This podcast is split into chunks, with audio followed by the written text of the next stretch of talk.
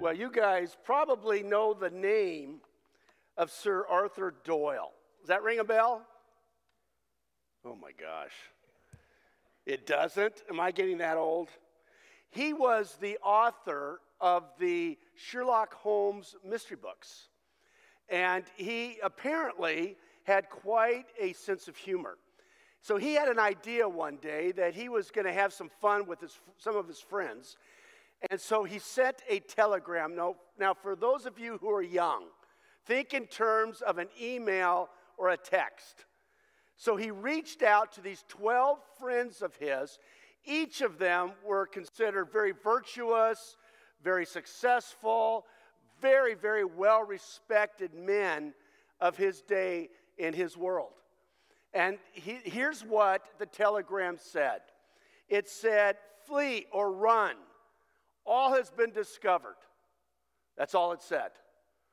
And to his surprise, within 24 hours, all 12 men had left the country. Now, here was the, here was the reality they had secrets.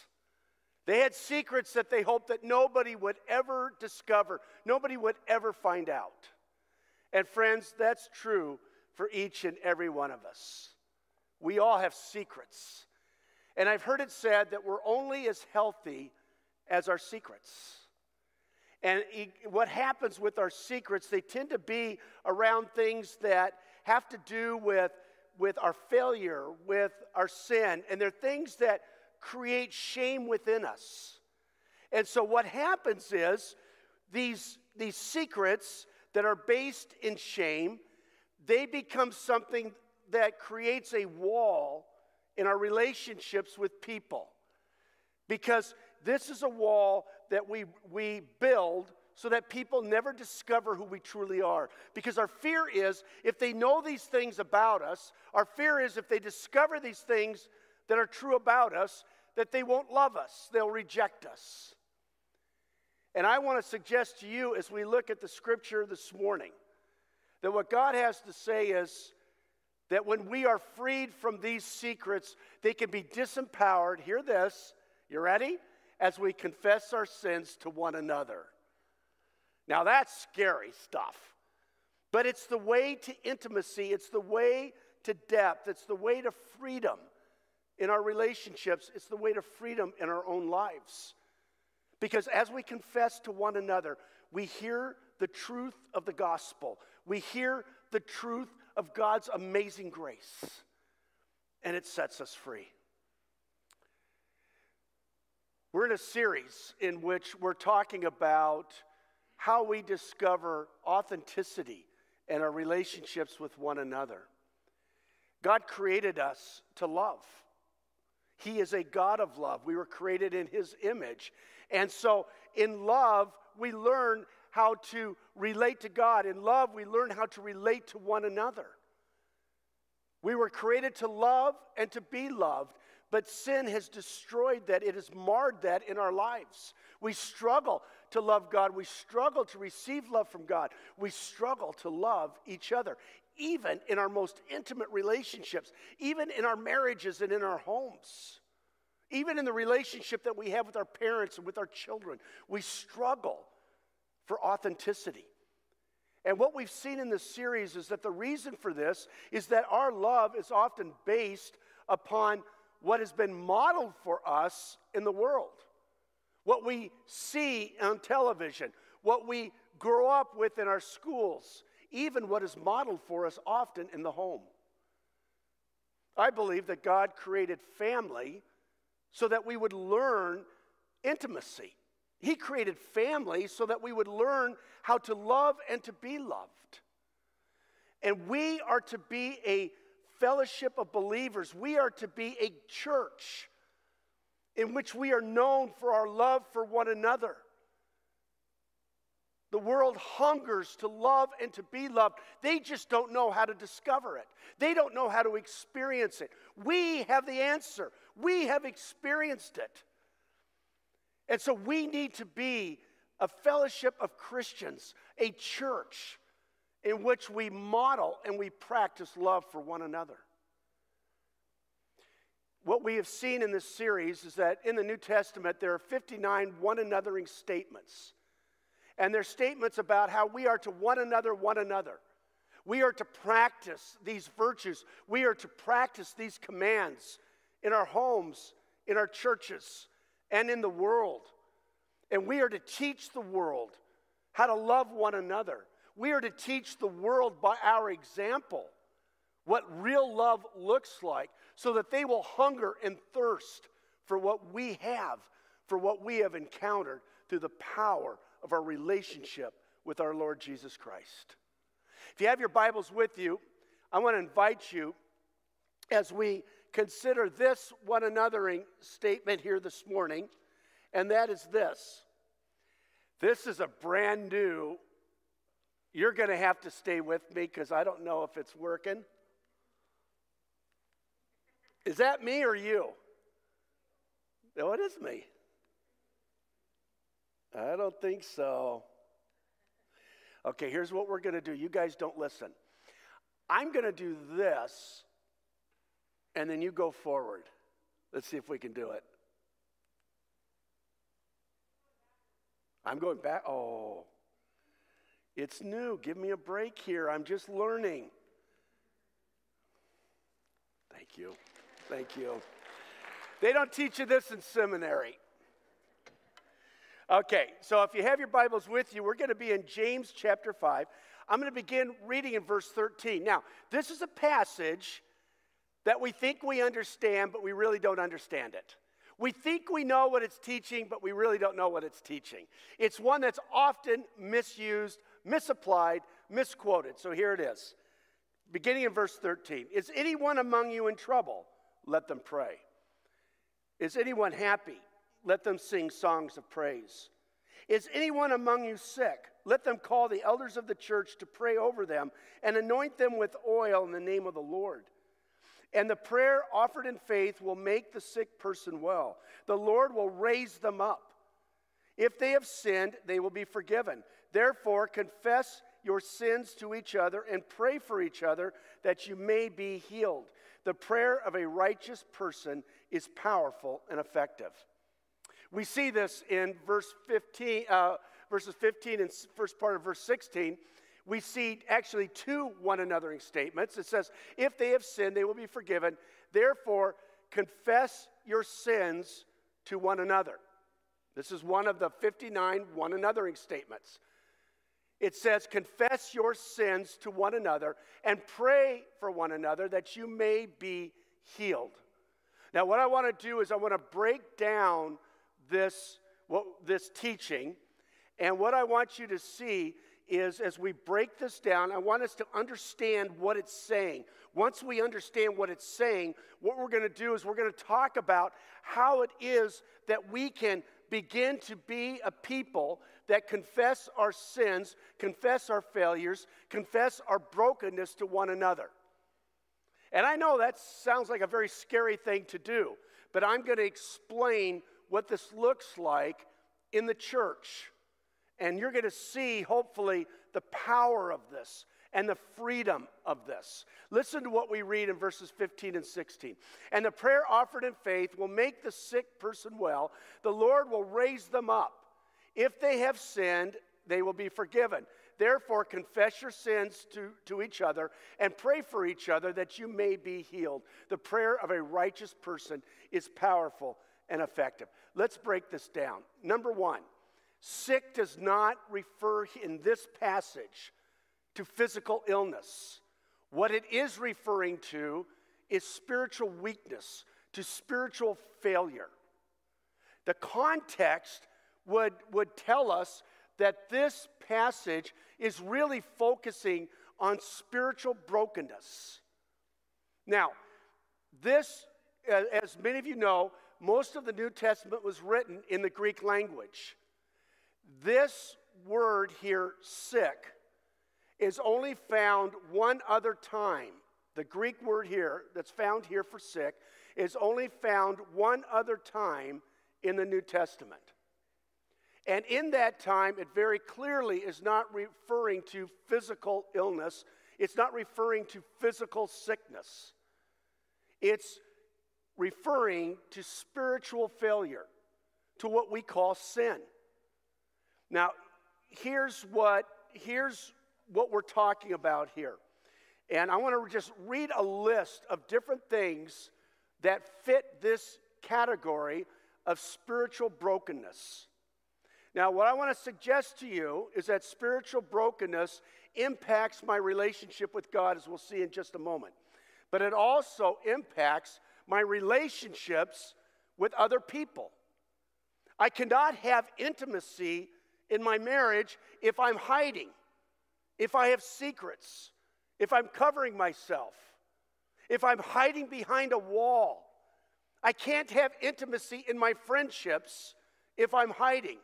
I'm only as healthy as my secrets. And so, what we see here is our failure, our brokenness in many different areas.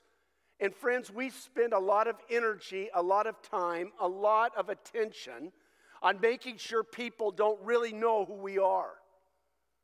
Why? Again, it's because we feel shame at a deep level, and I'll say more about that in a moment.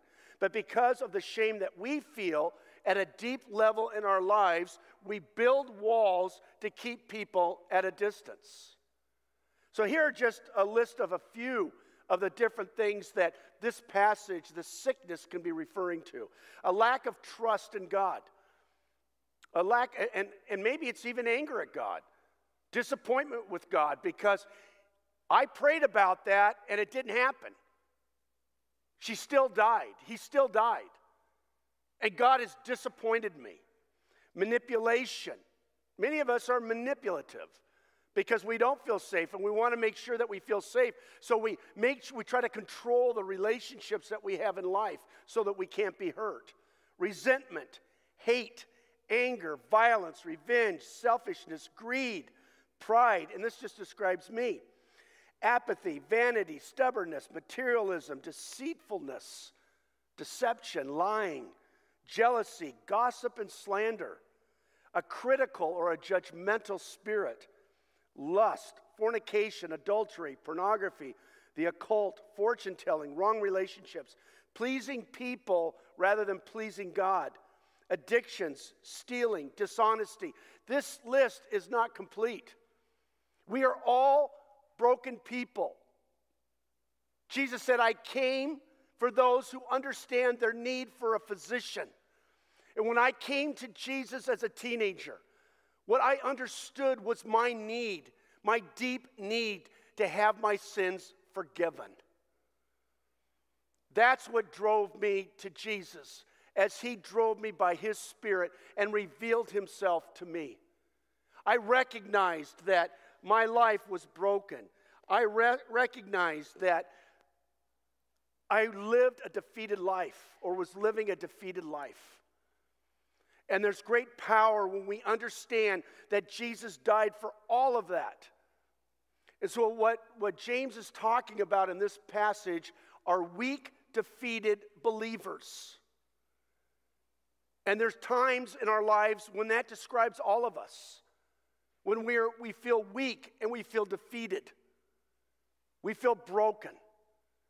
And so Jesus, uh, Jesus says through this passage in James, he says this Therefore, confess your sins to one another. There's power in this, as we'll see in a moment. The second thing I want you to see is that sin that is confessed will be forgiven by the Lord. Not some of it, not most of it, not just the stuff that doesn't seem like that big of a deal, but all of it. The blood of Jesus covers all. The blood of Jesus covers what? All. Everything. Everything. And so, if we're not sure of it, maybe you're still thinking, well, I don't know. I think this passage has to do with physical healing. Then why does, why does it say if they have sinned, they will be forgiven? Nowhere does the Bible say that all sickness is due to, to our unconfessed sin. And so he's talking about spiritual wholeness and spiritual healing. Friends, I want to suggest to you this is even more powerful than physical healing.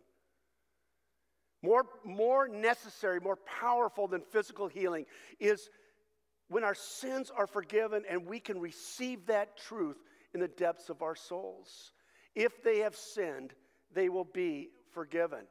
We read on and we see that the word healed here is a word that really means to be restored. Listen to what we read. Therefore, confess your sins to each other and pray for each other so that you may be healed. The word really is better translated as restored, so that you may be restored, so that you may be made new again, so that you may begin fresh again. And so we read on and we see, therefore, James says, confess your sins to one another. Therefore, because of all that I have said, Open your heart, open your life to one another. Friends, until we are willing to do this, there will be walls, even in our most intimate relationships. There will be walls in our marriage. I've known couples over the years that have had secrets, and it just becomes a wedge in their marriage. I remember a time when our family, um, we were going on a vacation. Our kids were now all off to college, and we all gathered in Miami to have a vacation together. And it was the night uh, we were together, the first night, and I asked them a question I'd never asked them before. I said, Okay, guys, girls and Scott, here's what I want to ask you. What is one thing you hoped mom and dad would never find out? What a fun time we had together. I mean, it was actually very, very funny because it all came out and it was very, very healing. And we had this incredible conversation together about the importance of being real, of being genuine. Now, it was critical for us as parents and how we received that, right? We didn't shame them, we didn't attack them.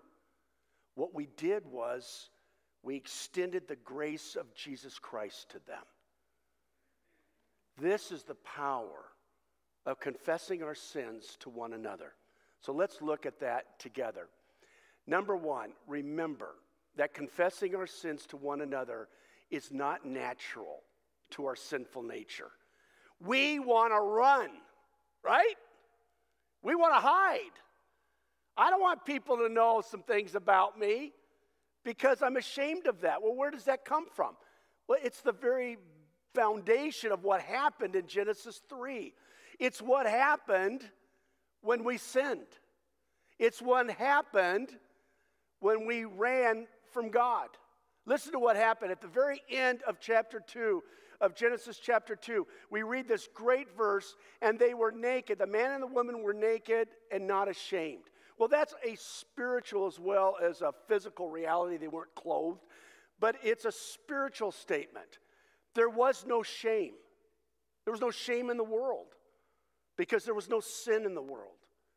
And then the man and the woman, they disobey God. They think that their plan is better than God's plan. They don't trust Him ultimately. And so they eat the forbidden fruit of the tree of the knowledge of good and evil. Evil. And so what happens? It says that their eyes are opened and they are ashamed. And so what do they do? Well, they do what you and I do. They hide. They hide from God. They hide from each other. And even they hide within themselves because instead of saying, Yes, I did that, the man blames the woman, and the woman blames the serpent. It's denial, and it's the path of death. Jesus Christ came to reverse all of that. As a Christian, I don't need to hide anymore. I don't need to hide from myself. I can be real about who I am. I don't have to hide from you. I don't have to hide from my wife. I don't have to hide from my children. I can be real. I can be authentic. I can be genuine. Do you know how much freedom is in that? But I have to fight that because within me, I want you to respect me. I want you to like me. I want you to think that I, am something that I'm not. Right? Now, how is that healthy? How is that good? How will that lead to the kind of Christian community that we read about in the book of Acts? How will that lead to the kind of Christian community that God has called us to be together? One of the Bible studies that we, or small group that we do here at Crosspoint, is called Rooted. And Rooted is one of my favorite small group experiences. I haven't quite figured it out yet. I've done it six times. And there's great power in it. I always learn more. It always does something new and fresh in my life. And one of the weeks, week five, is my favorite week. You know why? Because we talk about areas where we struggle with sin. We talk about our areas of brokenness the men with the men, the women with the women and we get real with each other. And you'll see in a moment the power of this. But what I want you to understand is it is not natural for, we to, for us to do what God is calling us to do. And so if there's a big part of you that's like, oh, I don't want to do that, just know where it comes from. It comes from shame. And as long as shame is the power in your life, you will not be free. As long as shame is what's driving your life, you will not have intimacy in your relationships. These, this last year with, with COVID, we have seen, the world has seen, the incredible need that we have as people to connect. The damage that was done over this past year relationally, nobody can measure. And it's beyond what we really understand today. It will be generations before they, as they look back and they see the impact, not just of the disease itself, but of the impact that occurred in our lives because we were separated from one another. Well, God wants us to be more connected together than you can even imagine. His desire for Christian community for, for intimacy and authenticity in our human relationships goes beyond anything that we've ever experienced or can imagine. One of my favorite preachers is Chuck Swindoll. I kind of grew up in that era of Chuck Swindoll. I'll tell you what I love about that man. Not only is he, you know, he's a great scholar, he's a great preacher, great teacher, on and on. All of that's a given. But what a lot of people don't know about him is his incredible humility. A friend of mine was at a conference with Chuck, and it was all pastors of large churches. And they're in a small group of about 12 of them. And all of them, as, as they begin and introduce themselves, they're talking about all their great successes. You know, they're kind of puffed up and they're showing how they're better than all the other pastors. It comes to Chuck Swindoll, arguably one of the, arguably one of the top three pastors of the 20th century. And Chuck Swindoll introduces himself in light of his brokenness and his failures. All of a sudden, my friend said the walls came tumbling down. And people started to say, Yeah, you know, I'm really struggling too. I'm really hurting too. Can you see the power of that?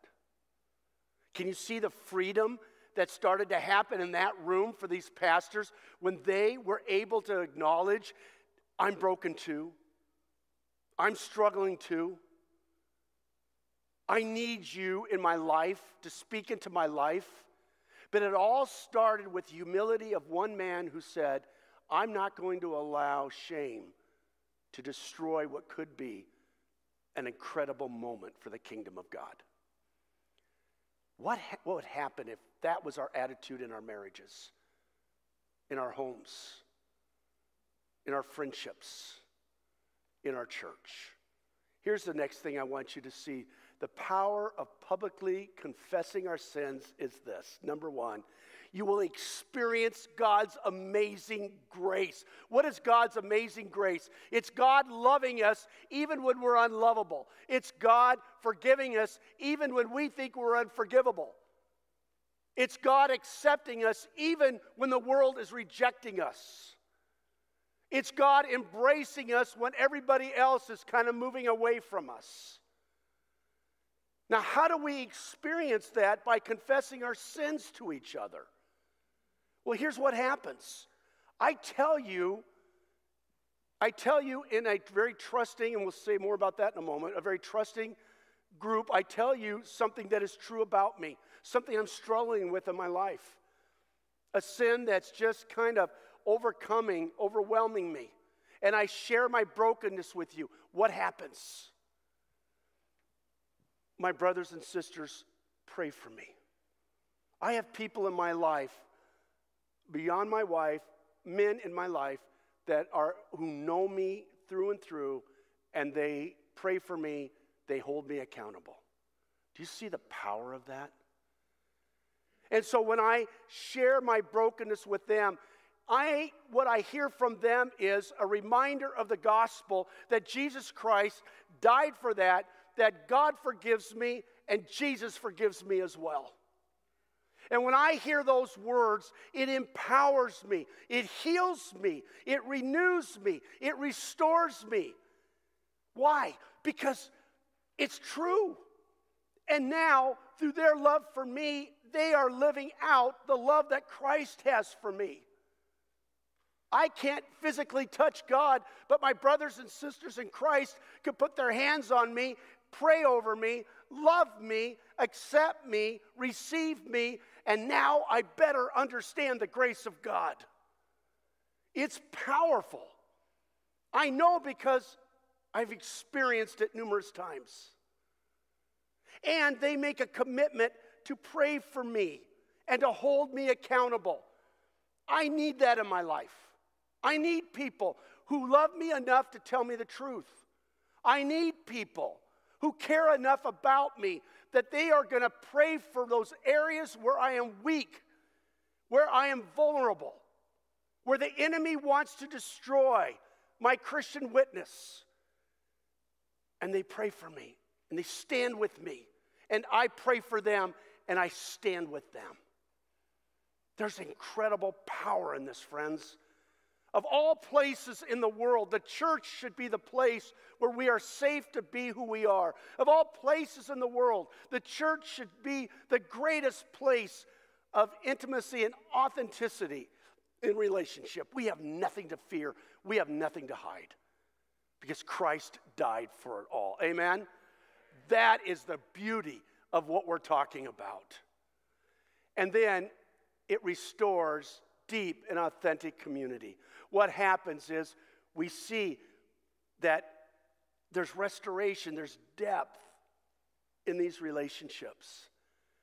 Because when I'm honest, when I'm real, others are free to be honest and real. And now our relationship goes deeper and deeper. I had a couple in my last church where I served for 21 years, and this was a, a, wonderful couple. But the husband went through a time of spiritual weakness, really walked away from the Lord, wasn't honest about it in his small group with, these, with other men. Really had walked away from the Lord, and nobody really knew.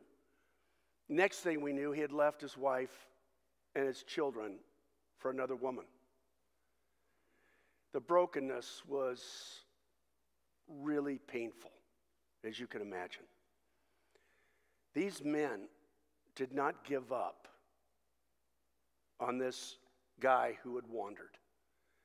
They continued to call him, continued to call him. And he began to open up to them. And then, because of what the Lord was doing in, by his Spirit in the man's heart, as well as through this, this group of men, he left that woman and was restored to his wife. He came clean completely in his marriage as he came clean completely with these men, as he came clean completely with the church. And the church doesn't shoot its own wounded. The church loves its own wounded, and it's part of the process of the healing. He was received, he was restored, he was loved as a, as a reflection of the work of Christ. And that marriage today is stronger than it ever was before. That's remarkable. That's incredible. That's the power of the Christian community. And finally, seek out a mature group of Christians with whom you can entrust confession.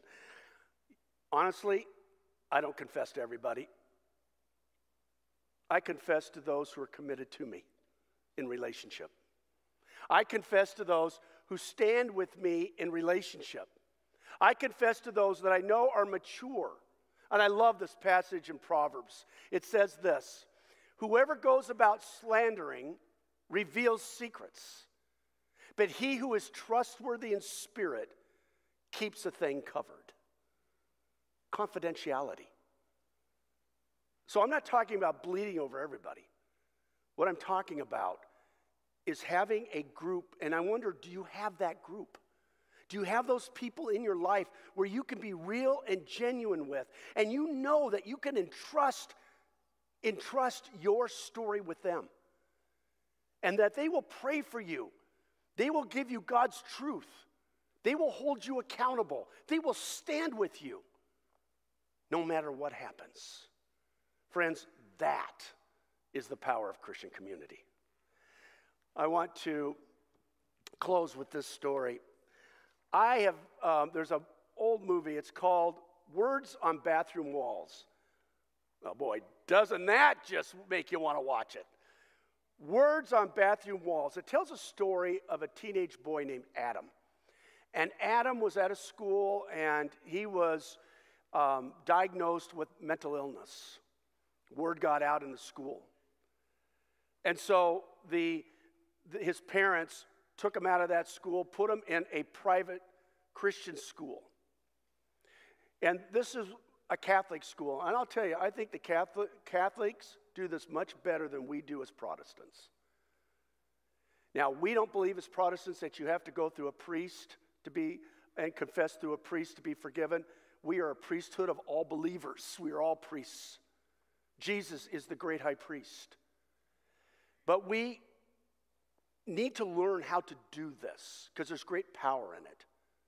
So Adam goes to the school and he asks Father Patrick why we confess our sins.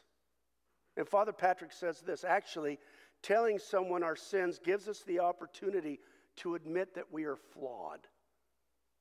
Sin has flawed us. Shock, shock. We all know it, don't we? We're all flawed. And then he says this everyone is flawed, but admitting our flaws, that gives us the opportunity and the strength to face them. That's why we confess. Friends, if I don't confess, I'm going to run. I'm going to justify, I'm going to defend what I'm doing or what I'm thinking. I'm going to defend it all. But when I confess, I'm owning it, I'm taking responsibility for it.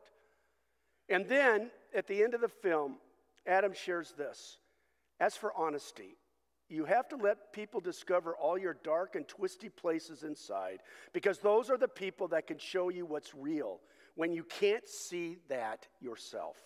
It can be the beginning of everything if you let it. Pretty profound. Let's pray.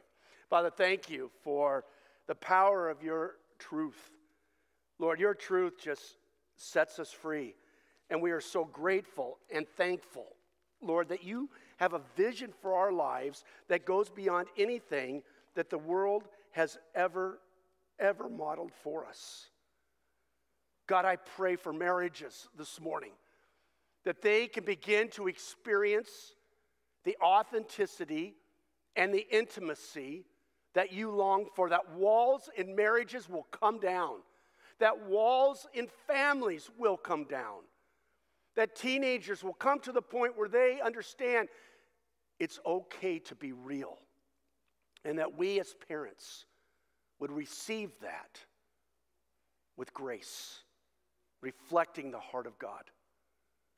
Father, I pray, I pray for us as a church that we would learn what it means to really stand for one another, to really stand together in life and in faith. That we would be very much unlike the world and how we love one another. We ask this in the name of Jesus. Amen.